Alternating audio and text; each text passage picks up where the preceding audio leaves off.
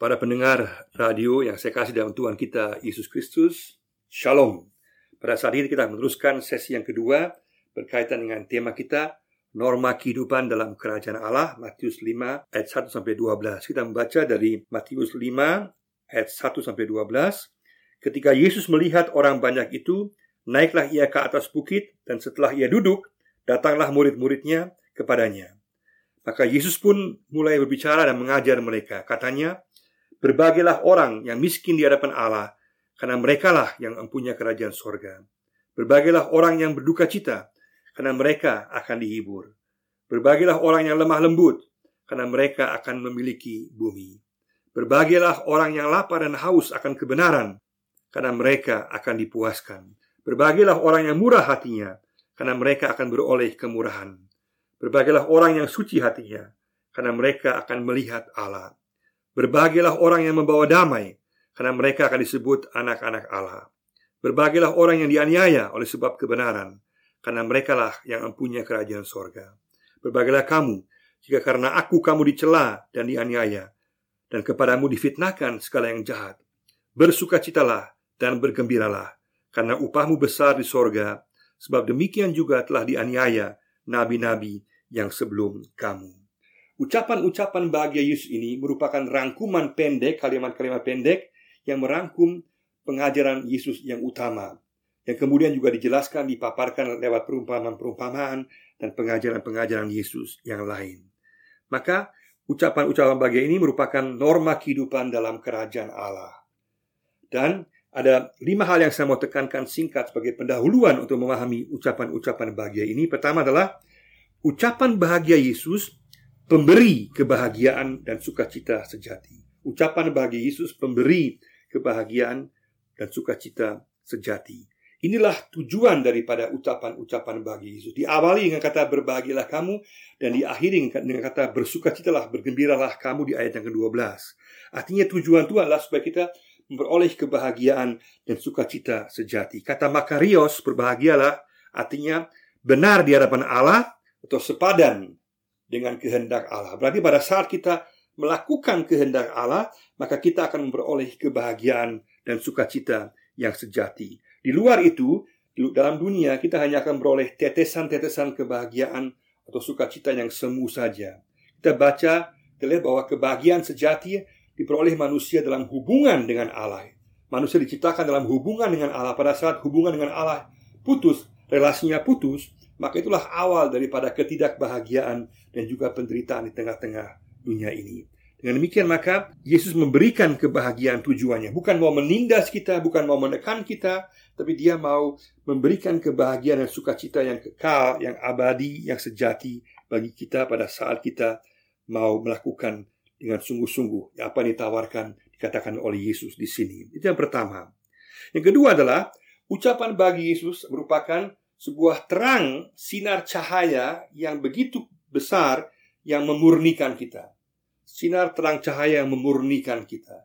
Artinya, ucapan bagi Yesus ini sebagai cermin yang juga menunjukkan semua debu, semua kelemahan, semua motivasi kita yang tidak murni, semua aspek dosa, kehidupan, kesalahan yang kita lakukan, semuanya akan diterangi oleh terang cahaya Tuhan sehingga mungkin tidak menyenangkan, tidak menyamankan, tapi hal tersebut menyembuhkan kita, menolong kita agar kita kembali kepada Tuhan, agar kita kembali dalam relasi dengannya dan dapat mengalami kebahagiaan dan sukacita sejati.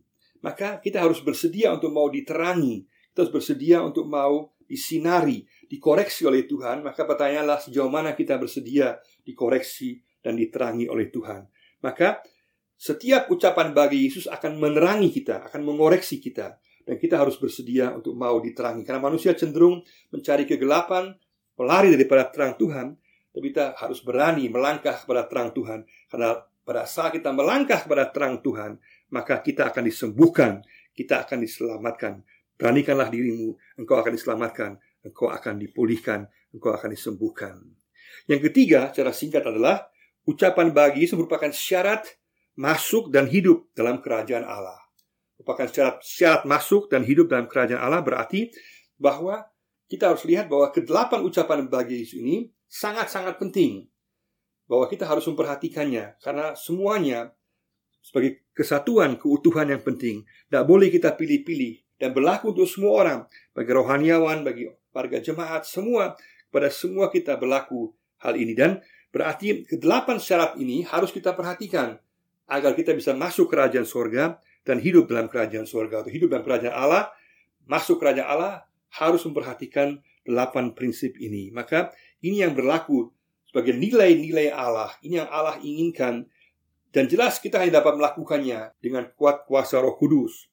Kita mengandalkan diri kita sendiri tidak mungkin, tapi dengan kuat kuasa Roh Kudus kita dapat sungguh-sungguh memperhatikan syarat-syarat dan norma-norma untuk hidup dan masuk dalam kerajaan surga. Yang penting harus ada kesediaan, kemauan dari pihak kita.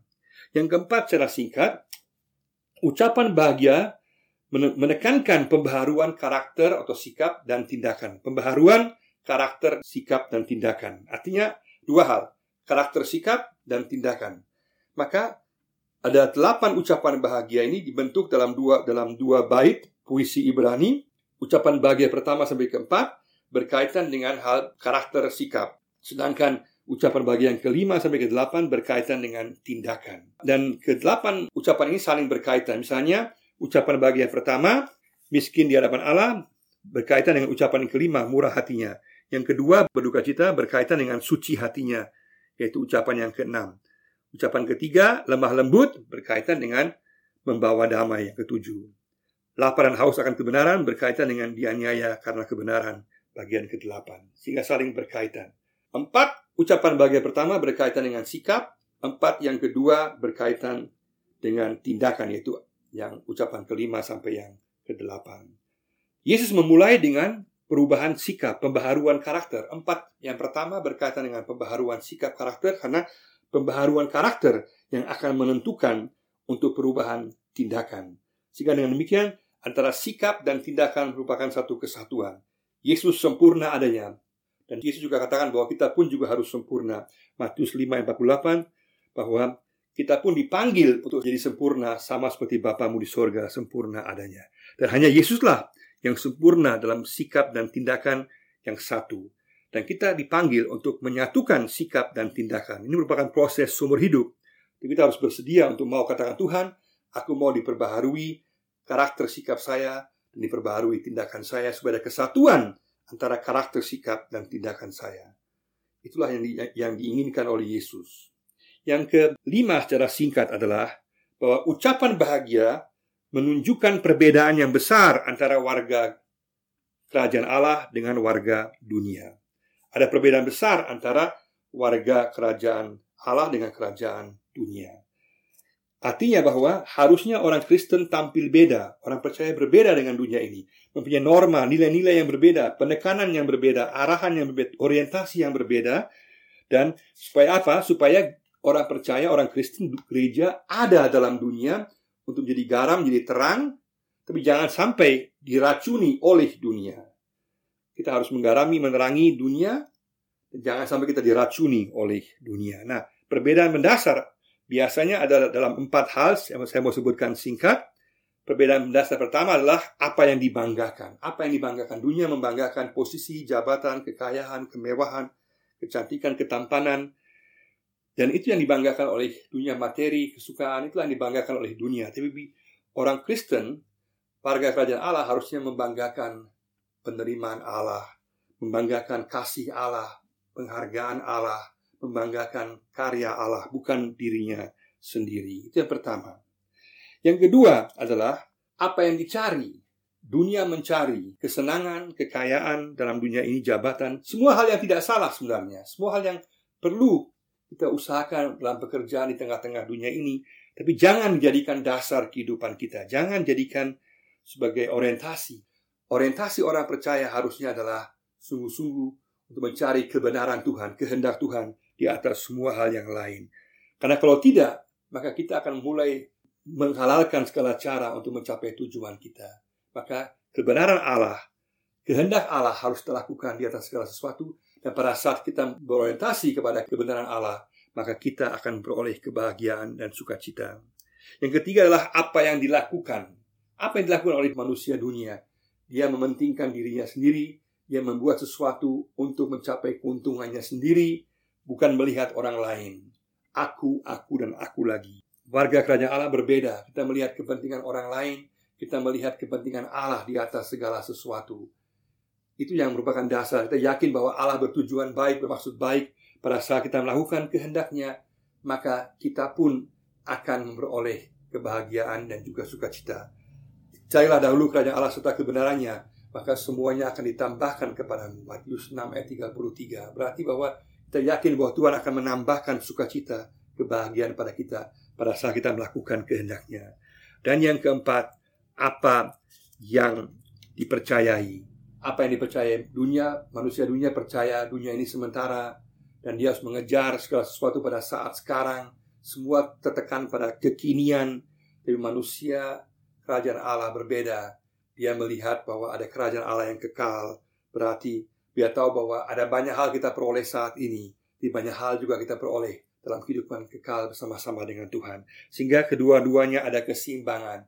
Kita mengupayakan kebahagiaan dengan melakukan kebenaran Tuhan. Akan peroleh kebahagiaan sukacita di dunia ini. Tapi juga sekaligus kita beroleh sukacita kedamaian dalam kebahagiaan dalam kehidupan kekal. Maka warga kerajaan Allah berbeda dengan apa yang dibanggakan, apa yang dicari, apa yang dilakukan, apa yang dipercayai. Pada akhirnya, mari sama-sama kita sungguh-sungguh katakan Tuhan, kita mau menjadikan Yesus sebagai pemberi kebahagiaan dan sukacita dalam kehidupan saya. Yang kedua, kita katakan, aku mau disinari, diterangi oleh firman Tuhan, agar aku menjadi sembuh, dipulihkan, agar aku sungguh-sungguh boleh hidup sepadan dengan kehendak Tuhan. Aku mau mengaku dosa saya, kesalahan saya, pelanggaran saya di hadapan Engkau. Ketika kita mau hidup dengan syarat kerajaan Allah, mau menerima ucapan bahagia Yesus sebagai syarat masuk dan hidup dalam kerajaan Allah. Dan yang keempat, kita mau diperbarui karakter kita, sikap kita, tindakan kita, kita bersedia untuk mau diubahkan. Dan yang kelima, kita juga mau tampil beda. Kita mau tampil beda tengah-tengah dunia dengan apa yang kita banggakan, yaitu kehendak Allah, penerima Allah. Apa yang kita cari, kebenaran Allah. Apa yang kita lakukan, firman Allah. Kepada sesama kita, manusia, dan terakhir, apa yang kita percayai, bahwa Tuhan pemberi kebahagiaan sukacita kita. Dia akan memberikan kebahagiaan pada kita, baik kehidupan sekarang dan kekal selama-lamanya. Kiranya Tuhan memberkati kita semua. Amin.